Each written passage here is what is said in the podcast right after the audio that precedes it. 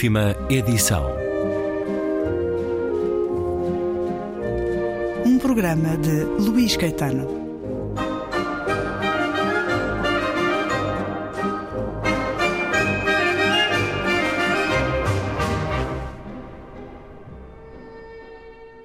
Nunca se sabe o que uma viagem pode trazer ao íntimo do coração.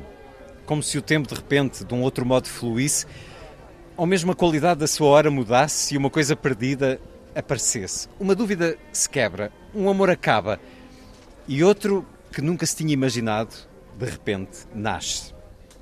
Objetos que sempre tivemos por separados atam as pontas. Imagens que boiam nas nossas vidas sem ligação juntam-se e criam uma nova sequência com sentido. Outras vezes a clarividência da distância torna-se tão luminosa que se vê o fim do fim e deseja-se regressar, ainda que não seja a lugar nenhum. Foi por altura de uma deslocação que por acaso se havia transformado em viagem. Então, subitamente, aquela cidade estendida e empinada à beira do lago Ontário, para onde o destino de ocasião me havia levado, ainda tinha palhetas de gelo e trouxe-me de volta, provinda de muito longe, a instrumentalina. É o início de um conto que já teve edição autónoma, existência em nome próprio, mas que faz parte de Marido e Outros Contos, livro de Lídia Jorge, que conhece agora nova edição, na Don Quixote, a sexta edição de um livro que nos traz desde a história de um fogo purificador e vingativo a um singular e caprichoso salão de cabeleireiro, a um homem que tudo faz para contar os pássaros, mas uh, está sempre sujeito às interrupções ou à cobiça dos outros. São alguns dos contos, para além da instrumentalina que encontramos em Marido e outros contos de Lídia Jorge.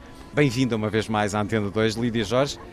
A Feira do Livro, nesta rádio, não é a mesma coisa sem poder conversar um pouco consigo nesta cadência anual em que vamos observando as mudanças no mundo, as mudanças que nos trouxeram estes receios, tantos e vários, esta sombra tão grande que nos marcou e tanto assim também em particular. Precisamos de portas que nos deem outros caminhos, outros mundos e a literatura dá-nos isso com alguma pitada de magia. Há algumas tonalidades mágicas nestes contos, Lídia Jorge, que nos ajudam a encontrar na literatura uma liberdade, uma porta de saída? Os contos, se são realmente contos, pelo menos como eu os entendo, eles têm sempre uma espécie de enigma para desvendar, mas não desvendam completamente tudo. Um conto, como eu entendo, é uma peça, uma pequena peça que tem teatro, tem poesia e tem narrativa. Dentro está poesia, dentro tem de estar teatro, tem de ter uma ação. E, em geral, procura desvendar um mistério e acaba por não o desvendar por completo. Pelo menos é assim que eu entendo. Eu escrevo contos dessa forma. Uh, de uma maneira geral, eles, uh, eu escrevo-os a partir de encontros uh, concretos, reais, que acontecem na vida, na, vida, na vida cotidiana, mas que me suscitam uh, uma espécie de interrogação. Eu não consigo resolver o enigma de mensagens que a vida real traz e escrevo-os para enfrentar precisamente esse enigma. Portanto, uh, quando diz, pergunta se eles têm magia, eh, do meu ponto de vista, se não tivessem, não os tinha escrito.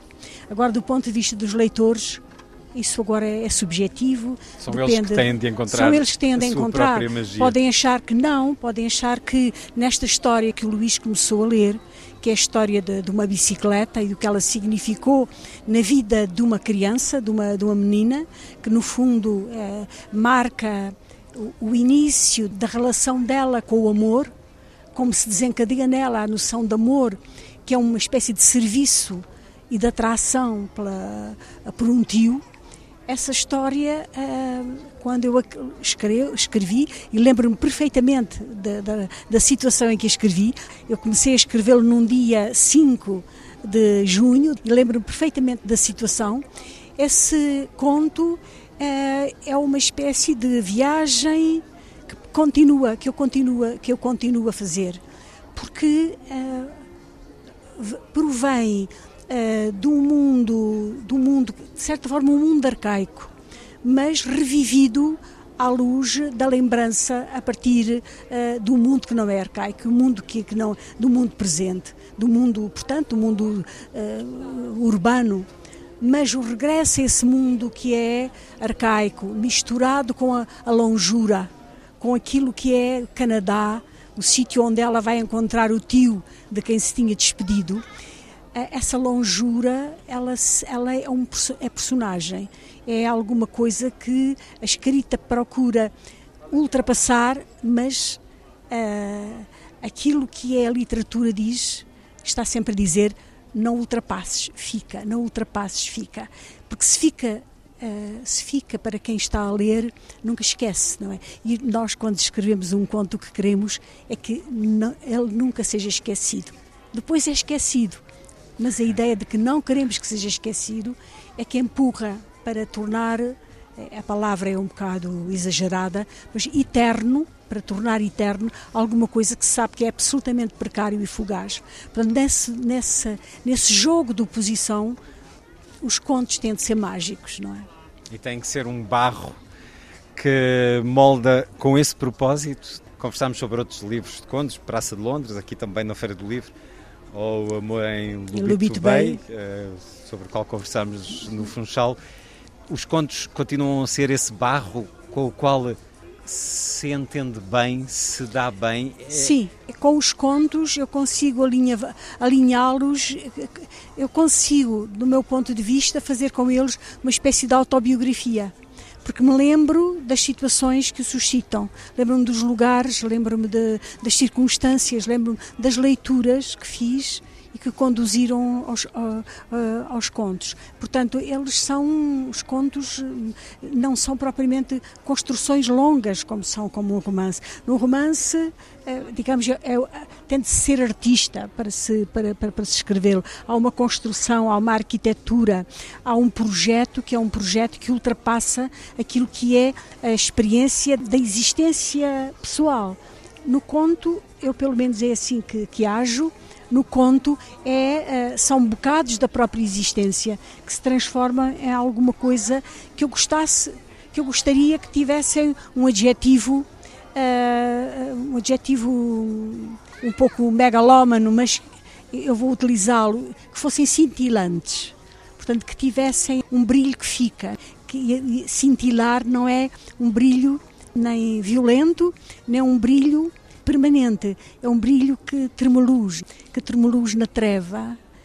E eu acho que os contos são isso. Por alguma coisa as pessoas gostam de ler um conto antes de adormecer.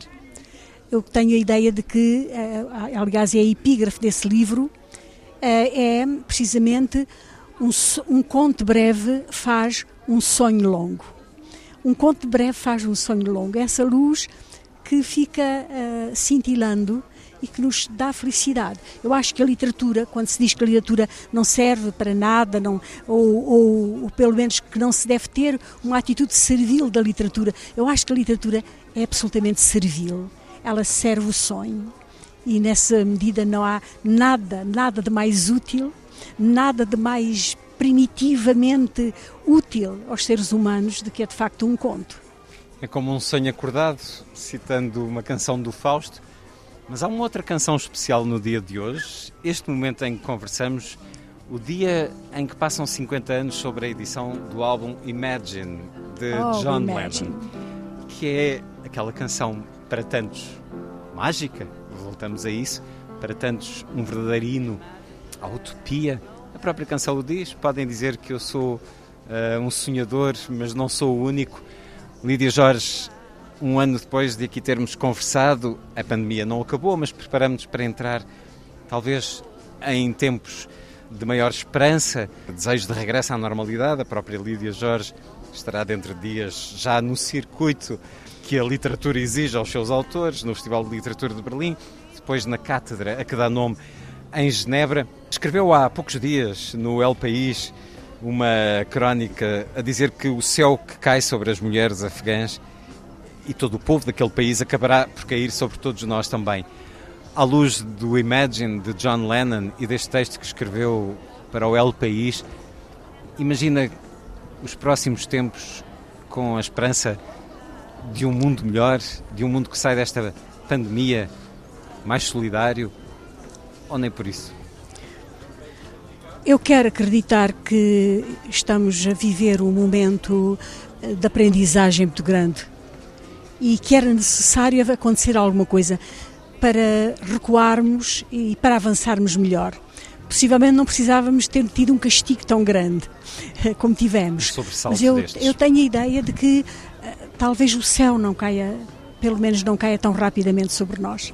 Acho que o céu uh, ficará suspenso, penso que nós vamos ser capazes de ultrapassar, vamos ser capazes, sobretudo, de fazer uma coisa que é adiar sine die aquilo que é uma espécie de terremoto que a gente pressente que pode acontecer. Adiar. Adiar, ser capazes de deixar suspenso aquilo que é uh, uma ameaça que todos nós sentimos, mas ao mesmo tempo a ideia de que somos capazes de fazer um governo global da Terra.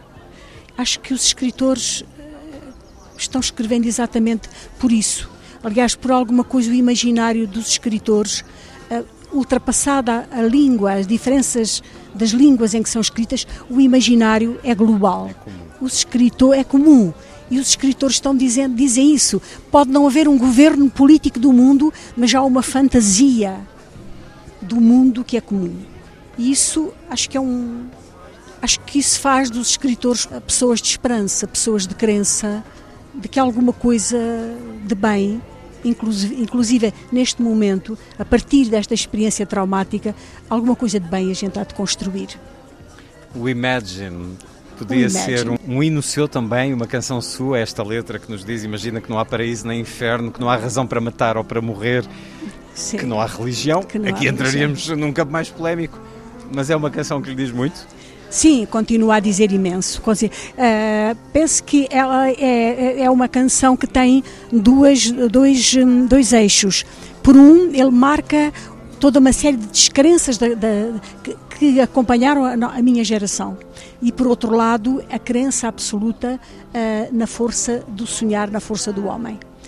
No entanto, é uma canção que tem descrenças dentro, marca, quer dizer, pinta por completo aquilo que é aquilo que é a minha geração e que está sendo a minha geração. Agora, o mais importante é o Imagine, sem dúvida alguma.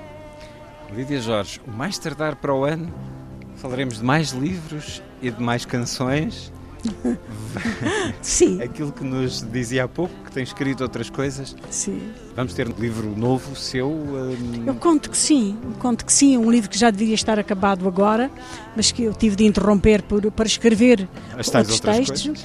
para escrever outras coisas, mas uh, penso que irei acabar em breve e que possivelmente antes do, do verão eu estaremos a falar sobre ele. É um livro de contos? não? não é, é, é, é, um, é um livro inqualificável. Ainda não sei dizer o que é que ele é. é, é, é ainda não sei dizer o que é que ele é.